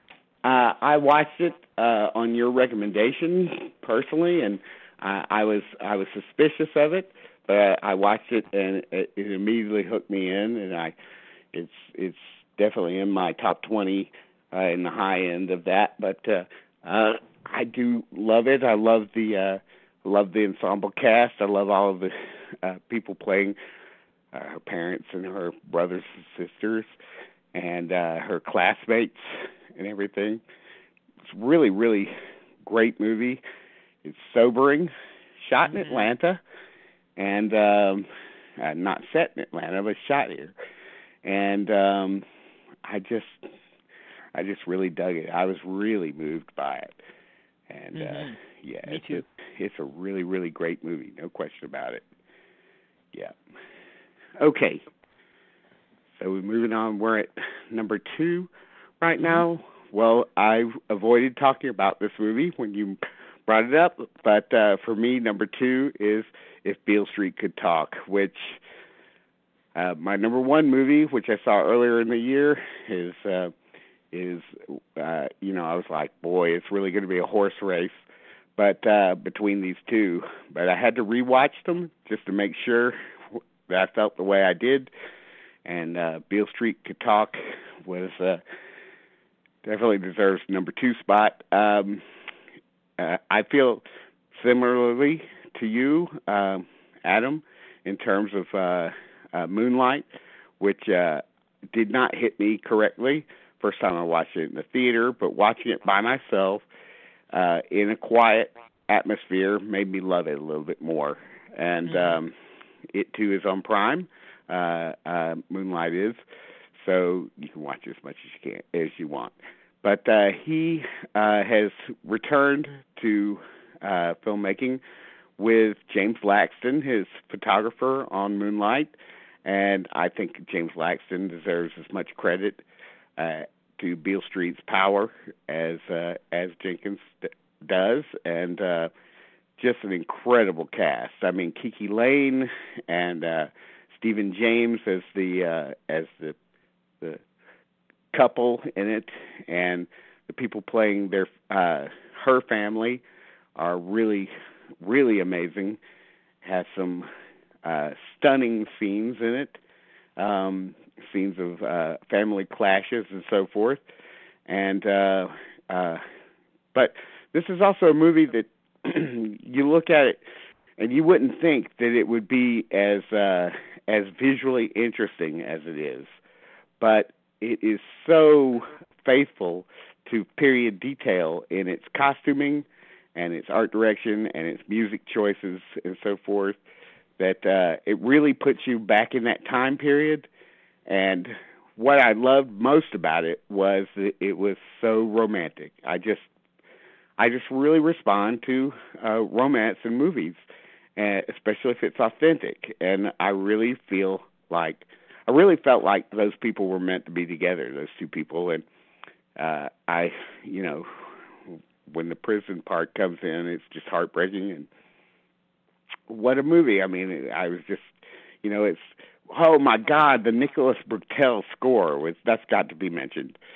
Nicholas Britell's score is uh, my second favorite score of the year, but it, I it's the one that I'm definitely going to go out and get and listen to more and more as the years go on.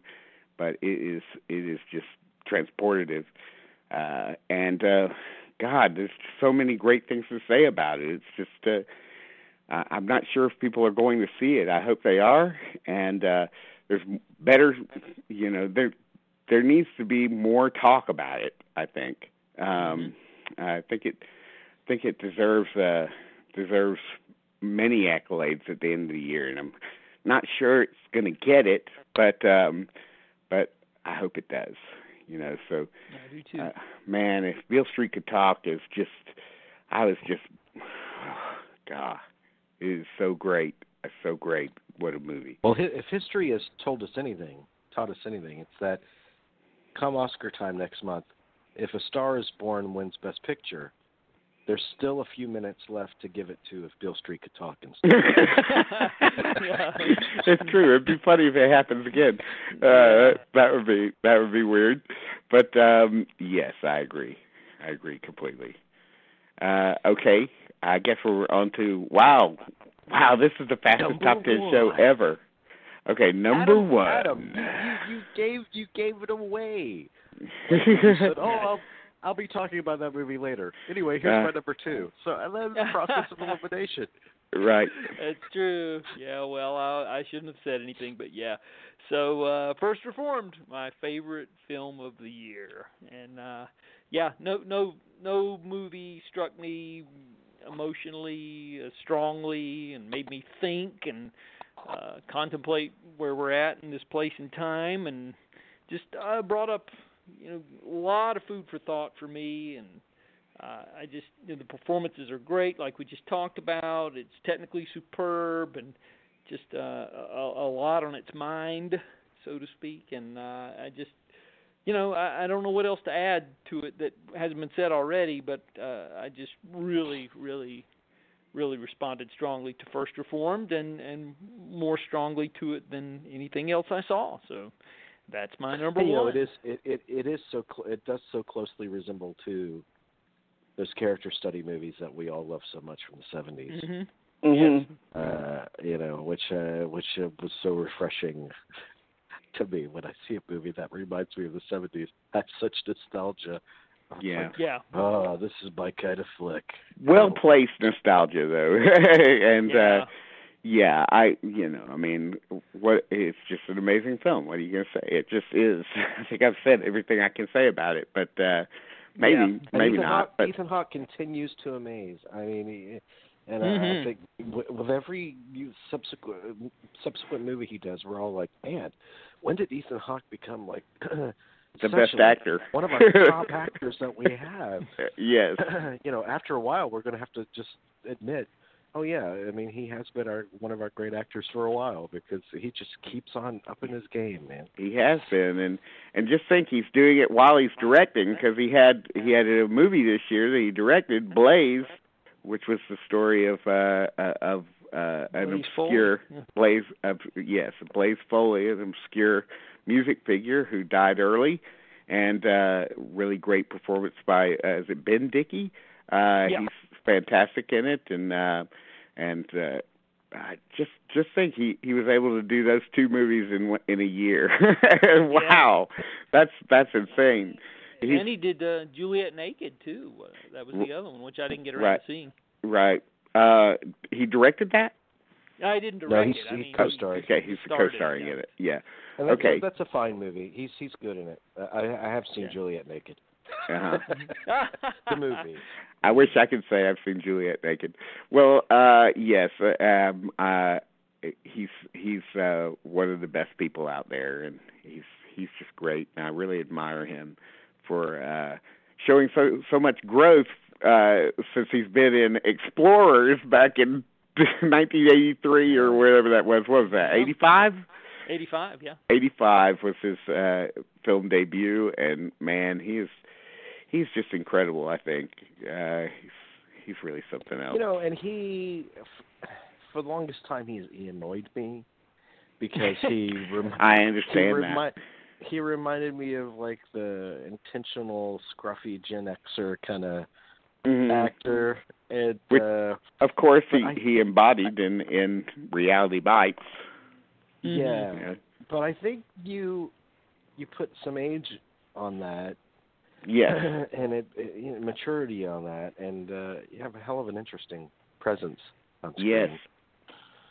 Yeah absolutely. He is he is one of our great actors let's let's face it. I mean uh he's just and and i really like him personally too uh, when he's talking about Oh, yeah. movies or whatever. I think he strikes me as somebody who's really makes well considered uh, observations and everything so i really i really dig him uh Mhm. these days well, my number one movie hasn't changed all year. I I was fearing that it, it might because it was came out earlier in October, but um, seeing this movie, which is *The Star Is Born* by Bradley Cooper, uh, seeing this movie for the first time uh, at a preview screening, which was very much like a rock event because uh, Cooper was there, and it was only his si- the sixth time he had ever seen it uh, played in front of an audience, and so I'm sure he was interested in that. But um, for as long as he's worked on it, was he's worked on it for five years or something, right? Mhm. So, uh, Star is Born to me does the impossible.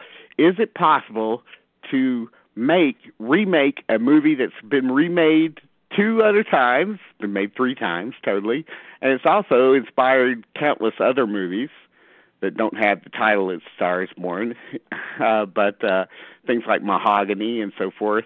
But um, uh, this movie just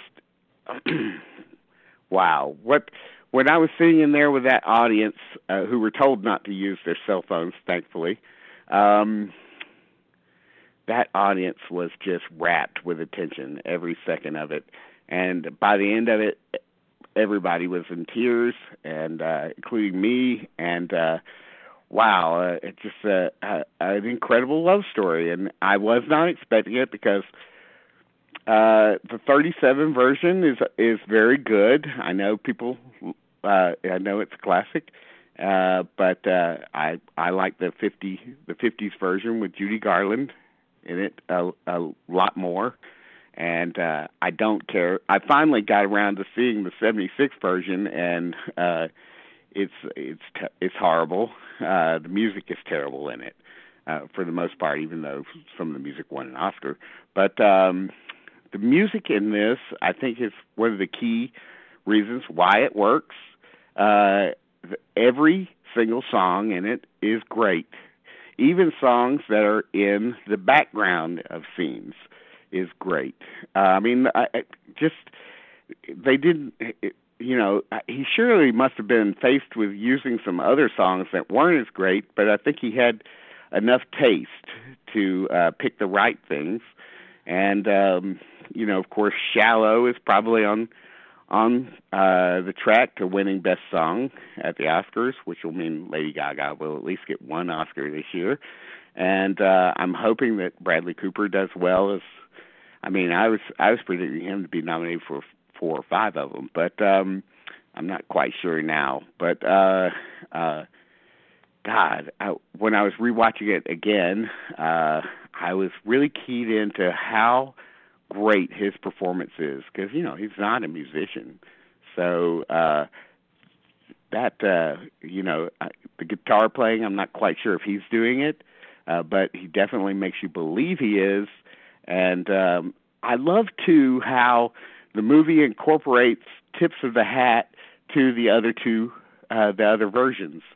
So uh, you know I, I really think it's a it could be seen as a movie that's kind of about film history in a way.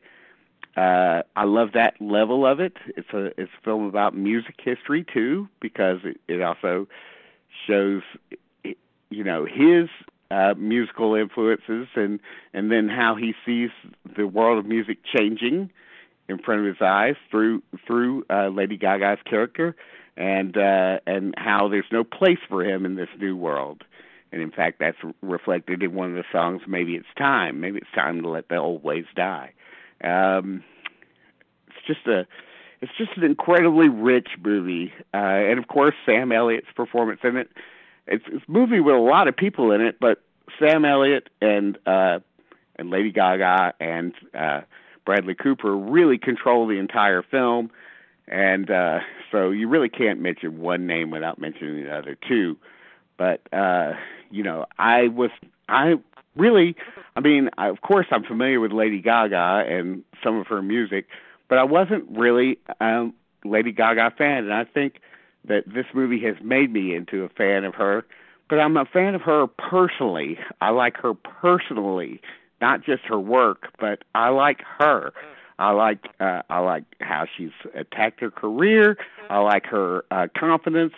I like her musical ability and I like her ability to change uh, over over years and attack new things uh, with such with the same vigor that she's attacked, you know, getting you know conquering the music world, and it's I think it's a really brave thing for her to do, and uh, the fact that Cooper was a producer, a writer, a director, the star, and wrote wrote some of the songs just blows me away. I mean, how how is he able to do all that stuff? Keep all those hats on uh, for five years? He must be exhausted. But um, wow, I just I'm so glad that it's a hit at least, you know, and we will see another Bradley Cooper movie, even if he doesn't win an Oscar. this year or whatever. Uh, but I think it's going to win Best Picture. I when I saw that movie, I just said, "Wow, that's Best Picture right there." I told told the studio reps, I said, "That's Best Picture." I can tell you that right now. So I'm not quite sure, but it I th- I still think it's on track to happen. Um, picture, uh, supporting actor, maybe best actress, maybe best director, uh, sound, maybe cinematography, and uh, song, of course. Oh man, seeing it in the theater, like just with that sound, oh god, you you felt like you were there at, at a concert. It was a true event. It is a true event. It lives forever. Stars Born is absolutely my favorite movie of the, of the year. There's no way anything could come close. So, yeah, that's it. Okay. Very good. Yeah. Very good. Okay. So let's um, let's talk about what we were least impressed with real quick, and then we'll then we'll talk about some other great movies of the year in the remaining minutes that we have. What do you- Okay. what what what what's the bomb of the year for you guys? Oh, the, bo- the bomb of the year. I'll let Adam go first. What was? Well, the only movie that I walked out on uh, probably gets that award, and that would be uh, Blockers, the alleged comedy that starred. Um, um, oh my goodness, I can't even. Uh, Leslie Mann and The Ben. Barinholtz. John Cena. Uh, yeah, John. Yeah, John Cena, the the wrestler.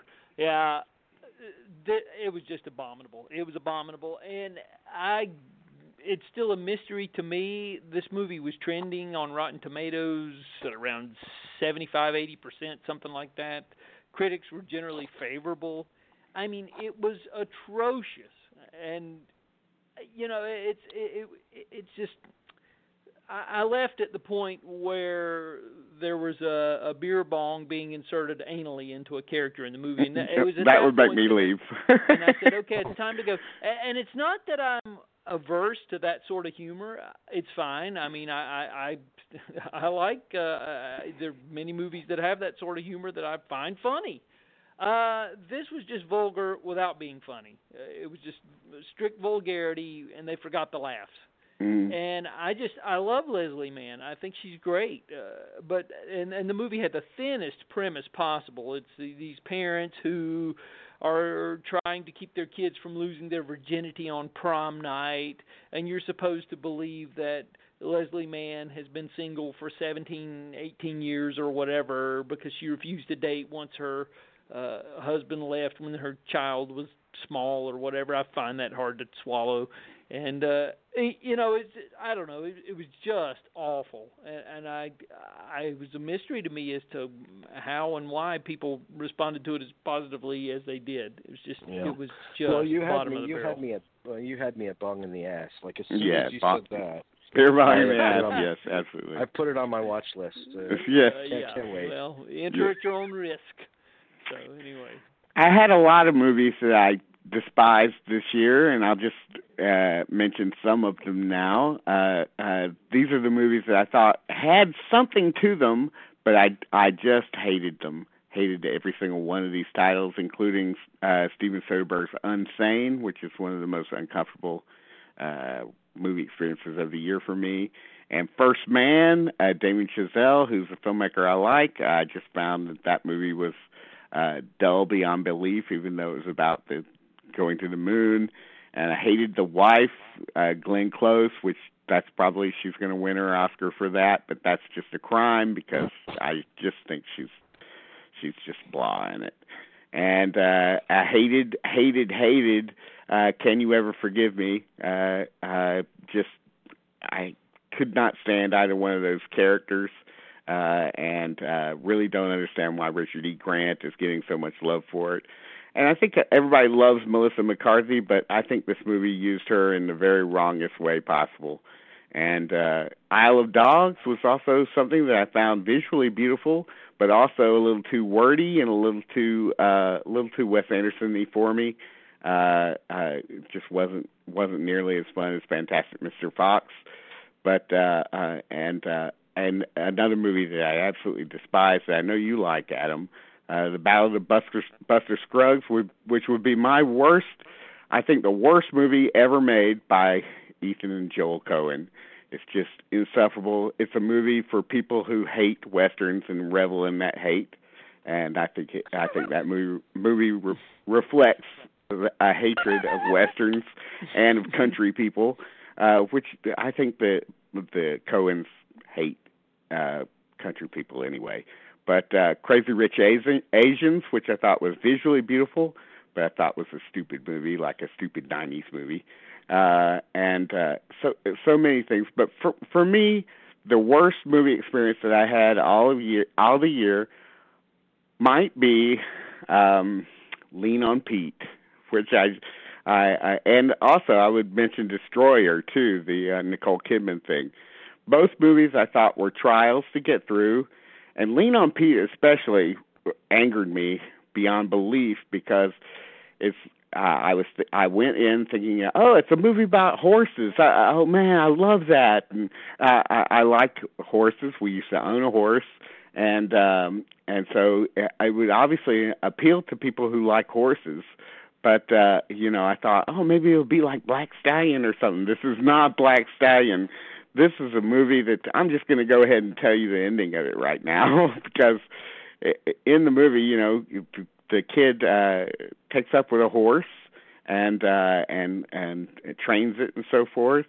And then in the last 30 minutes of it, the horse dies horribly in front of our eyes. And uh, it's not a crying kind of die kind of thing. It's it's a, it's a why are you doing this to us kind of kind of thing. It's like we don't want to see this. We we're animal lovers. We do not want to see the animal in the lead dying in a horrible way. It's just it's just so wrong It's so wrong to do that to us. So that that guy to me who who did 45 years, which was my favorite one of my favorite movies of of past years. I just now I'm just like, oh, now I'm I'm not sure if I'm going to go see the next one. You know, what are you going to kill everything at the end of it? Oh, stupid. Fucking hate that movie. like to give him a punch in the face. Okay. All right. Well, I thought you were going to tell us that uh, he he tried to elicit laughs from the death of the horse, and then I was I was really going to start to worry. well, you can you can see it, but uh, uh, it is it is horrible, and it, and also it's a really slow paced movie. You're just like, can we get on with it? You know, and you're just like, oh, come on, please. You know, so I thought you were going to say at the end of it, you see somebody huffing glue or something. Uh, I I would have rather that happened. I would have rather uh I would have rather uh uh uh what's her name from uh God, what's the what's the movie about the the girl who huffs things and uh oh oh uh, uh Laura Dern comes out. Citizen Ruth. Yeah, I would I would like to I would I would like to see Citizen Ruth come out and huffing huffing the glue. Or or if you it know what the I always think about you know what I always think about with Citizen Ruth, and it is Citizen Ruth's a movie I love. I but I, I think about like the most the most vulgar thing that she says in that movie Oh yes. because it's so. That's one of the funniest moments. That's the funniest moment in the movie. Oh, I don't know if we're I don't know if we're thinking about the same thing, but uh it's when it's she just kind of- addresses the crowd. Oh, okay. When Well, she addresses yeah. the crowd. Yeah. That that too, but Mhm. it's like for some reason it's funny when she's walking and she's, hurting or oh it's right before she goes to the bathroom I think to abort or she has the not the abortion the miscarriage Mhm. uh, and she just says I gotta take a shit. That's right. Yeah, yeah, like a pretty inopportune mo- inopportune moment to say that, but that's her, her way of getting out of a situation.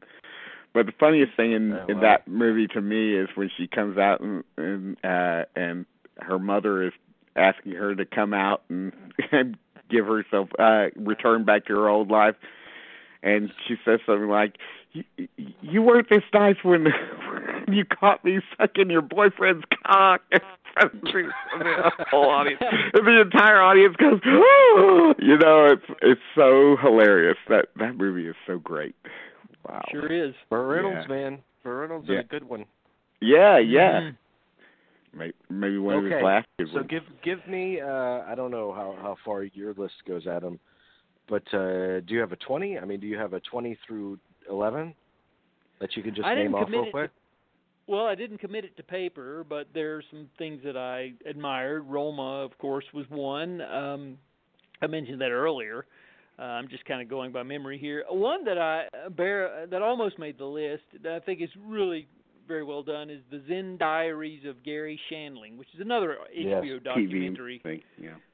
and uh, I thought that was just extraordinary. Uh, I, I, it's been such a long time since I saw a movie that gave such great insight into the creative process, uh, and I think that movie did such an exemplary job of articulating that and his his inner turmoil and struggles to become a, a comic. It's four and a half hours, a- but it's yeah, it has never five hours to do it, Yeah, it's, and- yeah, it's uh, yeah, but it's never boring. It's Yeah. never boring. Yeah. It's the best thing. Uh, It's the best thing Apatow's done. Exactly. Uh, it really for is. me. And um, so th- those were a couple of things that, uh, and and Buster Scruggs, I wanted to to uh, say about that. I it. didn't love it. Uh, it's not in my, but I I admired it. Let me just. I'm not You laughed at it. Come on. Oh, I did. The first the first segment, I laughed myself silly. I just wanted that character to die immediately. Oh, I thought it was hysterical. I was I was in the floor, I- almost I thought in I the floor thought laughing. Why? I thought his I thought I thought his eternally happy uh, reactions were very funny. It's Oh, unbelievable. So, God. uh, I yeah, like and it, I uh, I like I like I like some of it. I mean, I thought it was Yeah, a, me too. uh, typical of an anthology film that some some resonate Yeah, some than others. pieces work and some Uh, don't. You know, I did Yeah, not that's think I thought. the the one with um, James Franco resonated. I I, I did find that the And one with Liam Another Neeson character I wanted to die. yeah. What now? You did find what? The one with uh, Liam Neeson resonated a little bit because it, it did feel like an authentic story told across you know 30 pages that leaves kind of an imprint as as horrible as the ending of that particular story was. Mm. I I think that uh, since I uh, I watch I got a screener for it. I don't know if I will return to it, but I still have the screener, so maybe I don't know. It'll, it'll have to be a homework assignment. But um, for me, my uh, my supplemental top ten would include uh, The King, Eugene Jarecki's uh, uh, documentary uh, comparing uh, the current era of Trump with uh, Elvis Presley's career and returning to Elvis Presley country and Tennessee and so forth to uh, to examine how uh, Trump policies and and just general policies of uh, uh, have affected the poor. And uh, I did love the hate you give. I would put that at number twelve, and number thirteen for me would be Film Worker, which which we were instrumental in uh, in uh, spurring on Tony Zierra's debut documentary about the relationship between uh, Leon Vitali uh, and uh, Stanley Kubrick. Uh, Leon was Stanley Kubrick's assistant for 20 some odd years, and uh, I thought that was one of the best docs of the year. He really deserves uh, high acclaim for that. BlacKkKlansman would be next. Uh, you were never really here. Lynne Ramsay's incredible, uh, incredible uh, examination of of a, a man descending into uh, into a sort of insanity uh, while he's on the job, uh, with an incredible performance by um, by Joaquin Phoenix. I like the Mule quite a bit, uh, which is probably going to be Clint Eastwood's last appearance on, in front of the camera. Uh, but uh, behind the camera too, I th- thought that was a really enjoyable movie. Uh, I loved uh, Shoplifters, uh, Hirokazu Koreeda's uh, wonderful drama, uh, Japanese drama. Um, uh, I think he's he's one of the geniuses of world cinema, and has never been never never made a bad movie. Uh, and uh, I would agree that uh, Death of Stalin deserves to be part of it. And then one of my two of my favorite uh, obscure movies of the year, uh, uh, Andrew Bujalski's "Support the Girls," which I think is uh, I really really love, and I can't wait to see it again uh, with uh, Regina Hall in the lead as the manager of a kind of Hooters type restaurant and trying to manage a typical day uh, that's very trying for her and her team. And I love all the girls in it, and uh, and uh, I just thought it was funny and moving, and uh, had had its finger on the pulse of real working people. And uh, I also loved uh, Paul Greengrass's very harrowing look at at a shooting in uh, uh, uh, Norway, Sweden. Uh, 22 July is uh, really you know brings brings to us again Paul Greengrass's superb uh, uh, a method of covering events that we've heard enough about, but he's able to do it in such a way that uh, brings them back to life again. And uh, uh, I just think that uh, think that that movie really deserves some attention that it hasn't gotten. And one other title I have to say, 21, would be Border, the Swedish movie. That's also sort of uh, uh, Ali Abbasi's Swedish movie about uh, two unusual characters that fall in love in a very unusual way. And uh, this is uh, Eva Melander's uh, uh, lead performance is very unusual, given behind uh, incredible makeup. That's the one Oscar nomination it will get. But uh, I think the screenplay deserves uh, uh, some consideration too. It's written by uh, the writer of Let the Right One In, um, and so this is a, a good companion piece to that movie, but one of the more unusual love stories of the year. And uh, and and such a great year. I have such uh, I have 20 other movies to recommend, but uh, the day that this show drops, I will be uh, posting an article on Filmicability, filmicability.blogspot.com, which is my blog, and you can read all about my movie watching of the year, which I watched over 20 over 500 movies and they're all listed up there.